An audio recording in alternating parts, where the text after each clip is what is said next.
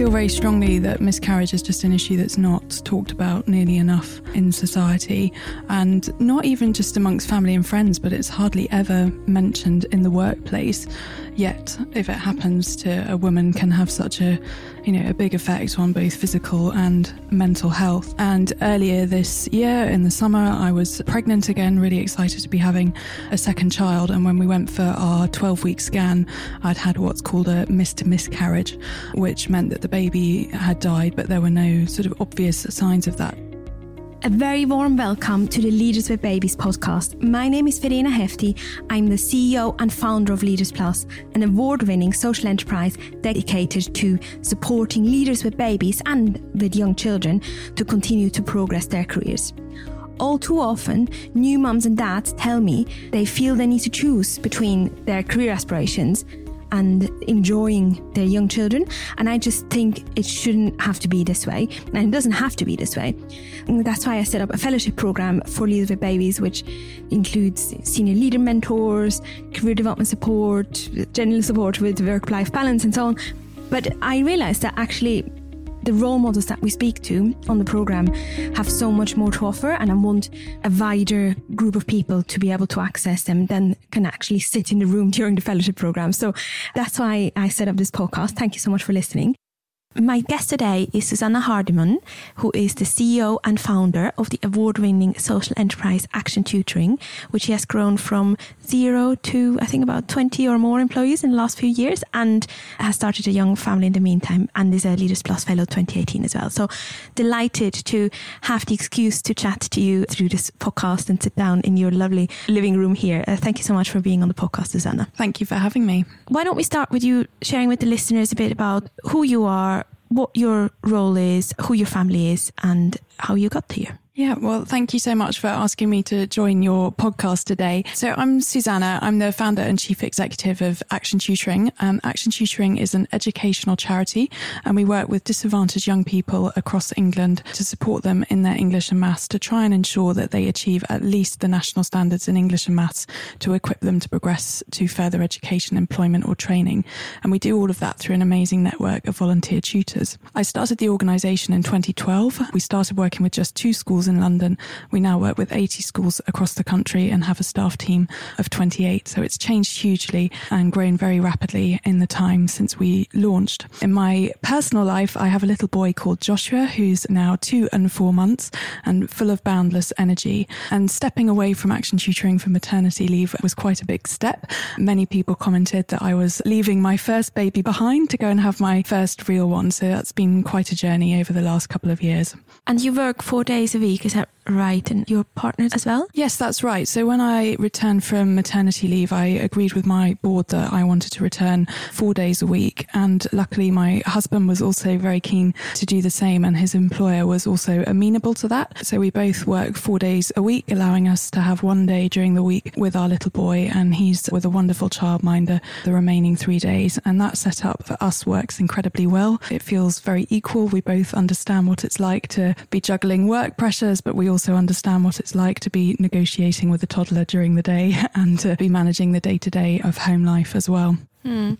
Yeah, well, as you know, Dean and I, we have the same setup, and I couldn't agree more. It's somehow for us anyways it made it a lot more equal because you do have these you know the day-to-day fight with the washing machine or whatever you need to do on your day off. Yeah it, it's shared. And so the and actually the relationship as well. I think my children now especially the older one uh, she definitely has has good relationship if not better with my partner in you know this morning as i'm sure for many other people. Like it was all please daddy take me to nursery and mommy go away. We have most definitely seen that too. And that for me actually has been one of the real joys of our setup not that my son now pushes me away, but that he does want his dad as much, if not more, as he wants me, and seeing the way their bond really grew. So the first nine months, I was full time at home with Joshua, and it was at that nine month point that I started transitioning back to work, and Tom started having him a day a week. But it made a really noticeable difference in their bond and their relationship. And it didn't take too long before Tom was commenting that actually perhaps days at work were easier than the days uh, at home with Joshua, and that realization that one isn't necessarily easier or harder than the other. They're both different. They're both wonderful experiences in their own way, but each have their own challenges. Mm. And you said you convinced your board of trustees. And I'm just really interested in that. before you went on maternity leave were you already clear in your head that you were going to go for four days or how did you have the conversation with your board about this yeah, I was certainly clear that I didn't want to go back five days a week. and wasn't quite sure what appetite there might be for flexibility around that. And actually, it wasn't until I started having the conversation with my board that it then raised the question for us of actually, well, maybe Tom could have a day a week as well with Joshua. The word convinced is perhaps a little bit too strong. They were actually very amenable to the idea of me doing four days a week. And a key way we were, I was able to sort of pitch it was that at the time uh, we didn't have a head of finance and operations, and that was a role that I could see the organisation was going to need before terribly long anyway. So actually, some of the work that I had been doing on that sort of fifth day then fell into the job description of the, the head of finance and operations, which we then recruited when I returned from maternity leave. So that worked quite well in terms of sort of agreeing what parts of my role would get removed from the job description to make sure I wasn't just trying to do five days work in four and how we would position things a little bit differently.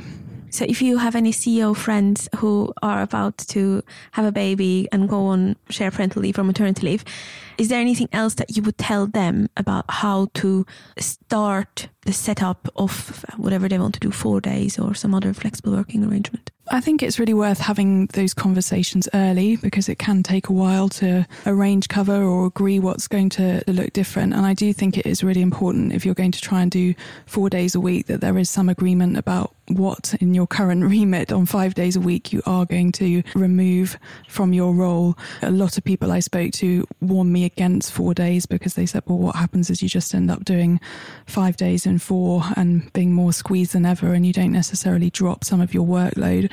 So that was that was very key for me in recruiting that new role that would pick up some of that work to work out what would look differently. But I think sitting down and, and working out, well, what is it that you uniquely can do versus what somebody else could be doing in your job description is a good way to look at it. Mm. Yeah, I think that's very good advice. And also, obviously, there are people out there like you, like uh, Elizabeth, who is the chief executive, uh, also is a real pioneer in being a, a mum at the heading up an organization and reaching out to those examples and mm. uh, not not to say everyone needs to reach out to I you. sought Elizabeth's advice before I went on maternity leave. She had some good tips for me. Mm. Do you still remember any particular advice either from her or from someone else that really influenced how you handled things? I think being really clear in your own head about what it is you'd like before you start having conversations with your board about it. So to know what it is that you're asking for.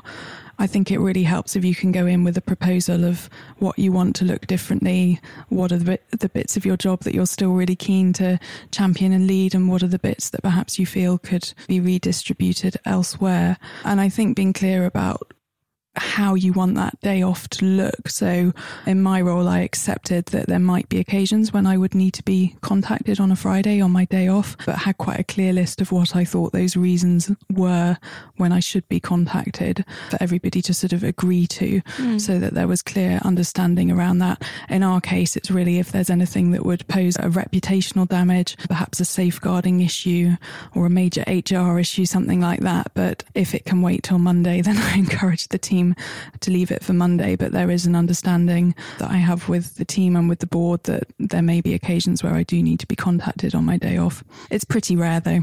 Mm.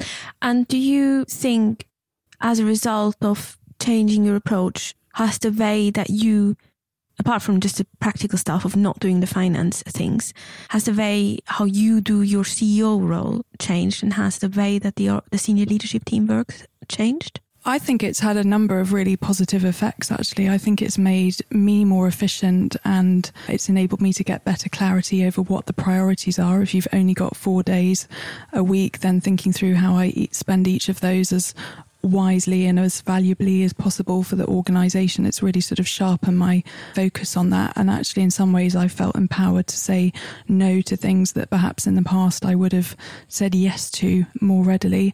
And I think it's also actually enabled others in the team to step up a little bit more because I am a bit firmer about what my priorities are and what the best use of my time is. That's actually given others permission to make more decisions without consulting me or to get on with leading projects that perhaps I might have led on in the past So I hope my senior team would say that they've seen some positive effects for them as well. Mm, yeah, I agree. Well, I think you were part of that consultation we did with the recruitment firm society and charity CEOs who had young children, and that thing came through so strongly that actually it shouldn't be a bad thing having a baby. Well, obviously it shouldn't be, but from you know from an employer perspective, it's actually an opportunity because you really evolve your thinking, mm especially if you're in a senior role. You quite often have to become more strategic because you just can't afford to be over every detail. So you need to think much more structured how you're going to monitor performance, how you're going to support your team through that rather than looking over their shoulder, which anyways is not what they probably appreciate. So yeah, that's really interesting to hear. And you and I we had some conversations recently about workload, and I wanted to ask you if there's anything that you've learned or that you've implemented to manage a workload in a very senior role. Yeah, is there anything you can say about that? Yeah, I think for a while I struggled returning from maternity leave to know exactly what was best use of my time. And I think there's a feeling in my kind of role that how long is a piece of string? You know, how do you know when you've finished? You don't necessarily just complete a project and then it's done. You know, there's always more I could be doing to try and attract new corporate partnerships or to try to bring in new schools or to develop the team. It's hard to know when the job is definitely finished, but it really helped for me to work out some incredibly clear objectives to really sharpen my thinking on, well, what might actually be reasonable and feasible to achieve in a six month, 12 month, two year period and to really be able to work towards those. I'd say some of those have been agreed fairly broadly with the board, but probably the detail of them I needed to actually just sit down and, and work out for myself to have a really clear plan of what I was trying to achieve. Um, obviously, there's the day to day work and the things that just have to be dealt with on the spot. But for me, it's those bigger pieces of how we build the organization's brand and profile and awareness of what we're doing that feel like they could just go on and on and on if I don't try and put some kind of parameters and strategy around that in order to manage that. And doing that, particularly over the, the sort of summer, has actually given me a bit more freedom this term to feel that I can sort of work within a reasonable number of hours while still feeling that I'm moving those wider pieces of work further forward. Hmm. And love that. So it sounds like you, at the moment, you're seeing your role as moving the organization forward to the future and the day to day running, as long as there are no crises, should be happening elsewhere. Is that Absolutely, as far as possible. that's definitely how I try and see it. And I, I think that's part of what I was talking about empowering the team that actually I'm not as involved in the day to day delivery as I used to be. I might be in the bigger strategic decisions about our program design or any significant changes we're taking. But I absolutely trust my brilliant team to get on with the day to day delivery. And I've got all sorts of dashboards to track whether that's on track that I can check in with people, but I don't need to be looking over their shoulder mm. um, the whole time. And that's really freed me up to be thinking about the long term vision for the organization and to be trying to do that more sort of external facing piece, building our profile and mm. reputation. Yeah, you've been doing really well. You were at the Labour Party conference uh, speaking and similar opportunities, which is brilliant. So part of the spirit of why I set up this podcast is because, so as you know, I love doing the fellowship. It gives me so much energy to be in a room with all of you, and it has been a real privilege to have you as part of the group. But I just wanted to make sure that we bring some of the things that we talk about to people who maybe can't be in that room. Is there anything that you've learned from others on the course or anything from that course that really has made an impact on your day, on how you lift. Obviously, if there's mm. not, I haven't actually reminded you that I would be asking this question. So if there isn't, then yeah, please be honest. I mean, I think one of the things I loved most about the fellowship was that people came from such a variety of sectors and different backgrounds. But one of the things that really stood out to me hearing everybody's stories of their different setups with their partners and with their children was that there's not one right way to do this. You know, I talked at the beginning about my husband and I both working four days a week and how that works incredibly well for us, but I certainly don't think that would necessarily be the right setup. And there were people on the fellowship working full time, people with nannies, people with childminders, people with grandparent support, people working part time. And I think, you know, so often society can be very judgmental about the choices women make or families make around their childcare. But it just really struck me on the fellowship that everybody was just trying to do their absolute best, both for their work and their children. There wasn't a one size fits all to that. And I think I just really encourage people to feel a sense of freedom in that, that you need to do what feels right for you and your family. It's great to look at examples of how others are working things. And I took real inspiration from talking to other families about how they were managing their setups, but there isn't a one size fits all. And I think the other thing that really struck me is, you know, you just think you've got it cracked for a six month period and then something changes.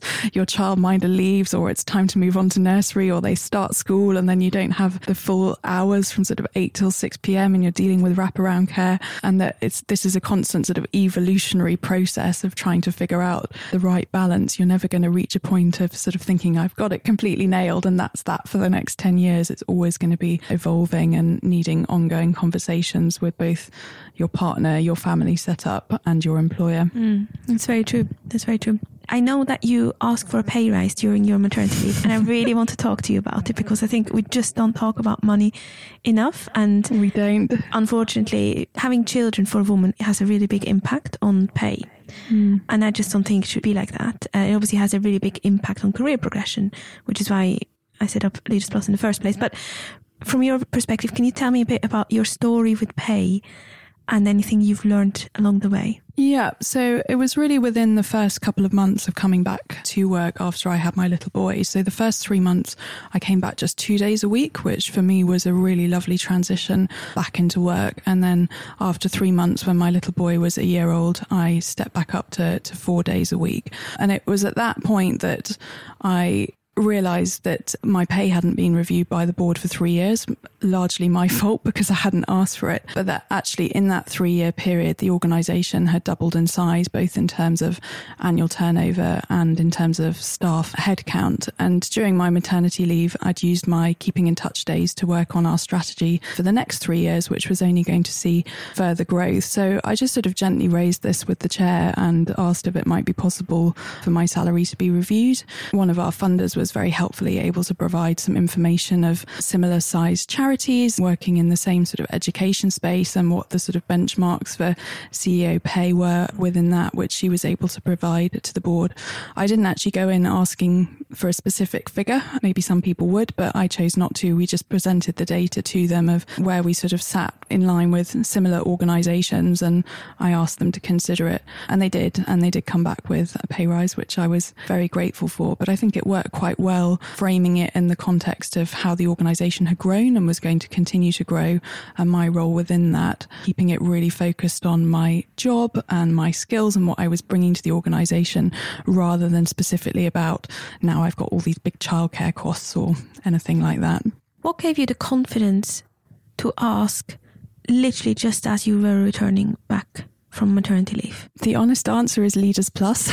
they didn't prime you to say that. Is, is I know you didn't prime me to say that, but I guess inevitably during the course of the fellowship, people did talk about pay and pay rises and the cost of childcare quite a lot. And a few people who knew a bit more about action tutoring and the story and the story of our growth said, you know, I really think this would be a good moment for you to. And actually, in some ways, it was perhaps almost easier to ask it as I was coming back and we were resetting the agenda than to wait till I'd been there six months and then sort of raise the question back up. It sort of felt like, well, let's just tackle everything all at once and get a really good setup right from the start rather rather than then trying to pick some of these things up later on. But everybody just said, well, if you don't ask, you don't get. And you can frame it very politely and very gently. You don't have to be pushy about it or stroppy about it or anything like that. But if you don't ask, you don't get. That's really interesting. I'm interested in what you said that it was easier at that point.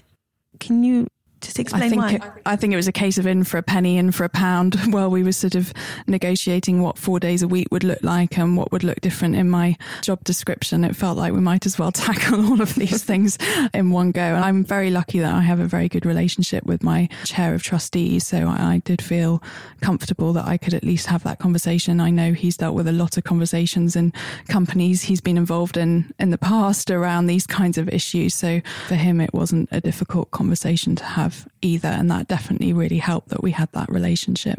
This is personal and we will edit it out if you don't want to answer it. But are you on four days a week earning more now than before you went on maternity leave? No. So I think this is a tricky thing with four day a week pay. Sometimes people ask to be paid for their five day a week salary, but to only work four days.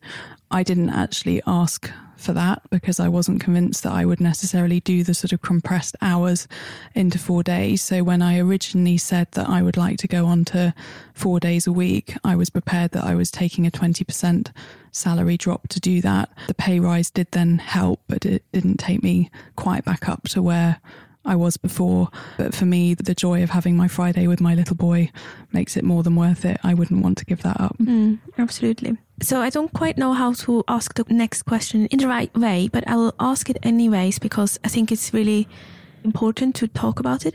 We don't talk about miscarriage enough, and you sadly had a loss mm-hmm. earlier this year. Can you share a bit more, um, to whatever extent you're comfortable with, about your experience of going through this and how you handled it with your work responsibilities. Yeah. So I'm glad you've raised it, and we've we've talked about this before because I feel very strongly that miscarriage is just an issue that's not talked about nearly enough in society, and not even just amongst family and friends, but it's hardly ever mentioned in the workplace. Yet, if it happens to a woman, can have such a you know a big effect on both physical and mental health. And earlier this year, in the summer, I was pregnant again, really excited to be having a second child, and when we went for our 12 week scan I'd had what's called a missed miscarriage, which meant that the baby had died, but there were no sort of obvious signs of that. So our baby had stopped developing at about 11 and a half weeks. And I then had to have surgery to remove the pregnancy. And in the first couple of days, obviously, we were in complete shock and really, really devastated. I'd also been incredibly sick through the pregnancy, so had been really sort of struggling at work to keep going whilst dealing with the sickness. And then for it to all end in nothing was just felt really, really quite cruel. But I made the decision within a couple of days that I could either kind of fob it off to the team that I was just a bit unwell or something around having to have unexpected surgery, or I could actually use it as an opportunity to be completely honest with them and to use this as an opportunity to demonstrate that it is okay to talk about these things in the workplace. So I actually crafted an email, which I then asked line managers to pass on that explained to everyone in the team what had happened and why I was going to be off for a couple of weeks as I recovered both physically and emotionally. And the response I had from the team was absolutely incredible. We're very lucky to have a very caring and supportive team culture anyway, but people were just so, seemed so thankful that I'd chosen to be honest about it. And I think found it really inspiring. And we do have a team that has quite a lot of young women in particular. And I always feel a sort of certain sense of responsibility around how I role model things to them. And I really think for some of them, although they might not be at that stage of life yet, that it has sort of shown them that it is okay to talk about it. And also that, that leaders are human and leaders are vulnerable and leaders sometimes need support too. And it meant that when I did return to work over after a couple of weeks, people were kind and supportive and caring and able to help me as much as I try and help them. Mm. And were you always clear in your head that you were going to be upfront about it, or was it a thought process you went through? It was a bit of a thought process, but I think for me, the alternative of telling them the truth or making up a, you know, I've had to have unexpected surgery and leaving it vague, the more I thought that through and imagined people speculating on what was going on, the more I thought actually I'd rather just tell them the truth. And I'm a big fan of Brene Brown's work. You might have come across a lot of her work on sort of vulnerable leadership. And whilst everybody's going to be different and, you know, there'll be, of course, parts of our lives we may not want to share at work, I do think the more you can sort of share of yourself and your story and your experiences in the workplace, the more that can make it a safe place for others to share too. And if junior staff members don't see their leaders modeling that, then why should they feel that they can share things in turn? So I think for the organization, it was actually turned out to be a very positive thing in terms of our team culture. Mm. And is there anything else you would say to someone who is going through a miscarriage now, who is in a senior leadership role? Uh, there's no right or mm. easy way to cope with this, but is there anything else that helped you through that period? Um, giving yourself time off if you need it. So in the end, my GP did actually sign me off for a second week. Initially, that said one, and then they signed off for two. I'd never ever taken that kind of level of sick leave before, but actually, it meant that by the time I did go back, I was just about in an okay place mentally and emotionally. Because I think as soon as you do go back in a, a senior role, you know, you do start picking up all the problems, all the crises again. Um, you are just straight back in at the cold face, and you need to be in a emotional place, ready to be able to handle that as much as possible. I mean, I've heard some awful stories of people working for corporates who've had surgery for miscarriage on a Friday, just taking the day as a sick day, and then being straight back at work on Monday with nobody in the office being aware of, of what's happened to them. And I just think that's really sad that mm. workplaces can't put in a little bit more support. And obviously, that's going to be an individual thing as to whether you feel comfortable talking about it. But I think if a few people, hopefully like me, can start talking about it in the workplace, that makes others think, okay, maybe I can too.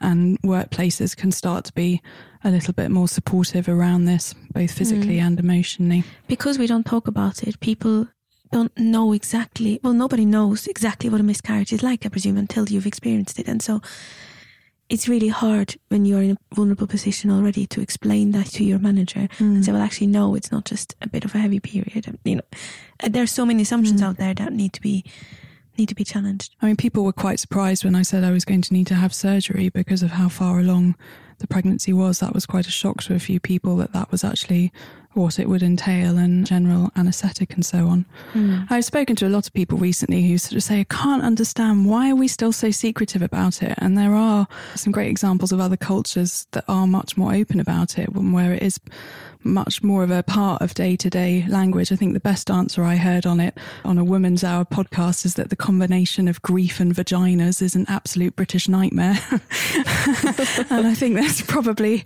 some truth in that. They are two topics that the British don't feel all that comfortable talking about and put the two together. And it is that absolute British nightmare. But hopefully, you know, if more people can start talking about this, society can be encouraged to move on a bit and we can make it a bit more comfortable for people to raise these things. Mm, absolutely. I want to talk about well-being as well because you're you're the boss at work, so I presume when you're at work you're there 110%. And then obviously you've got your your family when you come home that you want to be present for. How do you find the space to look after your own well-being in that?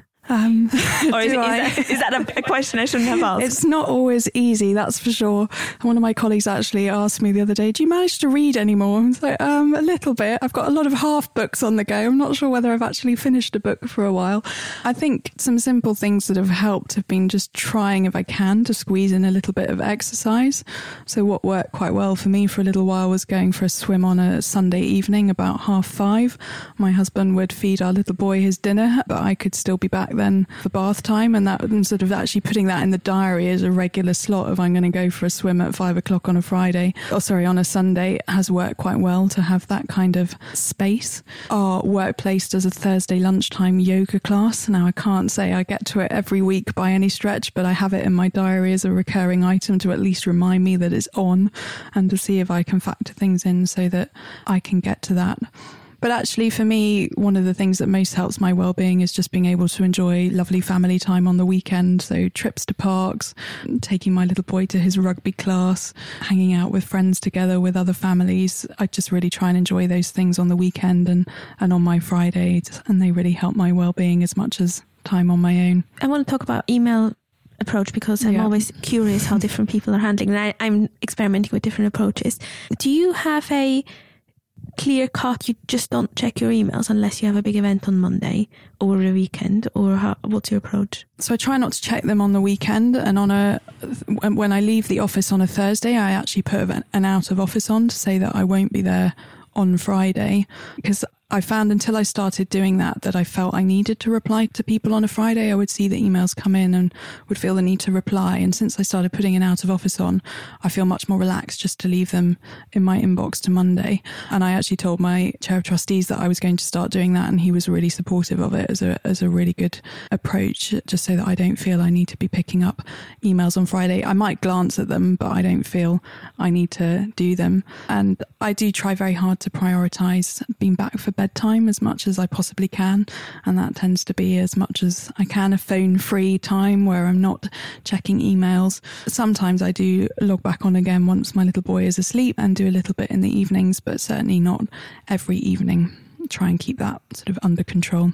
Mm-hmm. Is there anything else that we haven't talked about yet, but that was really critical in, or that is really critical in how you combine your leadership career with your family life? I think a big thing for me is not being afraid to talk about family life at work. And I know some people really like having a strong separation of work and life. But my team love hearing how Joshua's getting on. If I ever bring him into the office, they really adore that and love seeing him.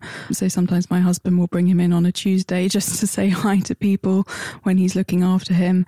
And very occasionally, if I have needed to go in for something on a Friday, I take him with me. Um, and they really enjoy that.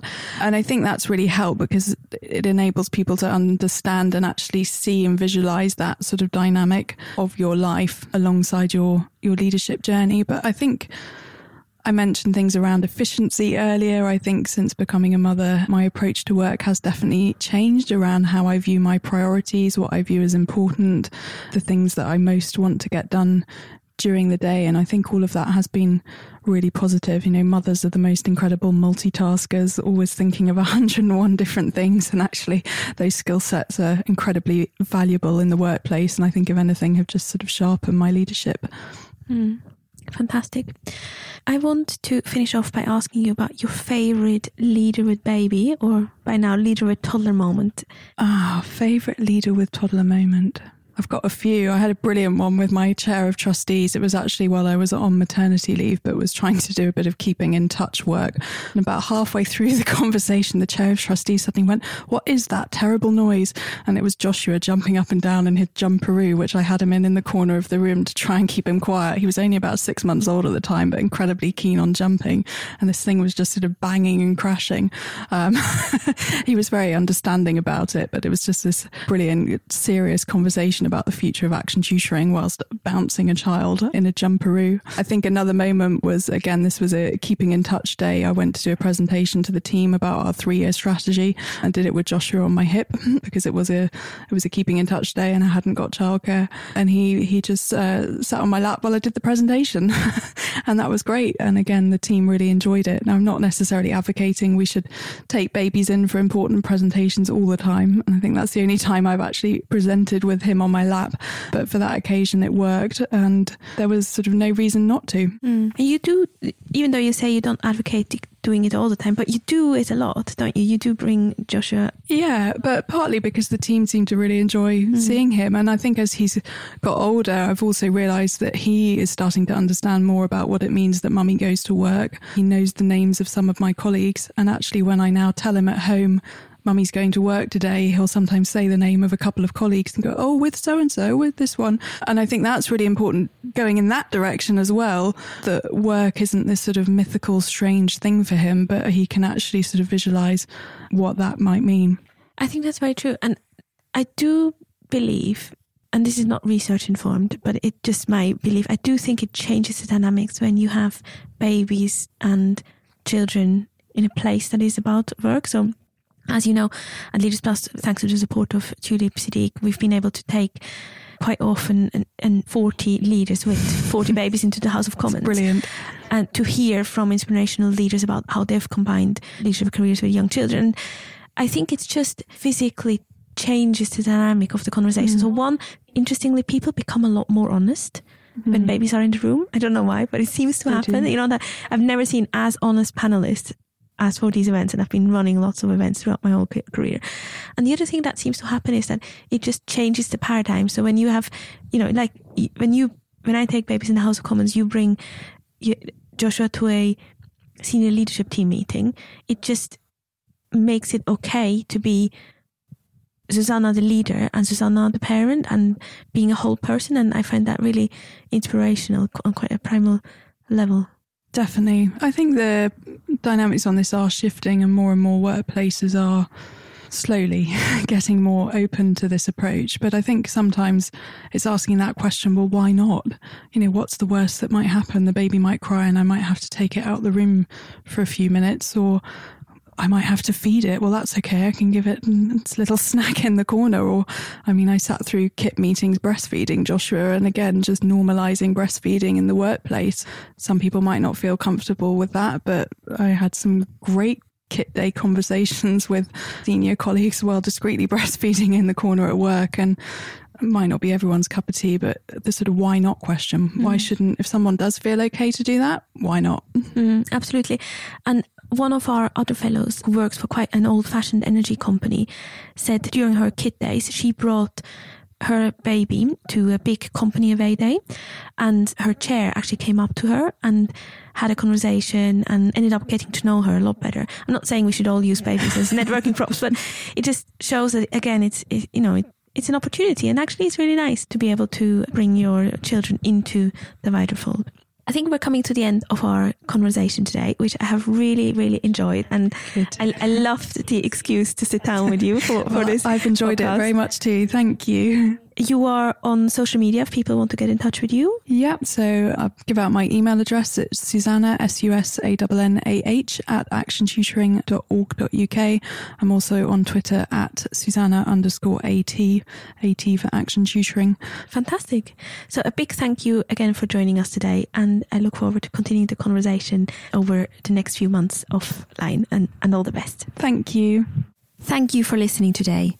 If you are on maternity or shared parental leave or have a young child under three and have returned to work in the last two to three years, if you don't want to choose between pursuing ambitious career aspirations and enjoying your young family, then I warmly invite you to apply to the award winning 2020 Leaders Plus Fellowship Programme. The application deadline is mid February and there are also some subsidized spaces available. You will get access to senior leader role models, develop a peer support network across sectors, and you'll get evidence informed support to progress your career whilst enjoying your young children. Obviously, it goes without saying, if you do have a baby, you're very welcome to bring him or her along to our events and sessions. I've been so pleased with the response to this podcast. Thank you to everyone who has been sharing it with their friends and on social media. If you want us to grow our work, it would be really helpful if you subscribe and review this podcast wherever you're listening to podcasts. Obviously, five star reviews are super helpful to reach the people who really need this content. Thank you very much, and I look forward to next week.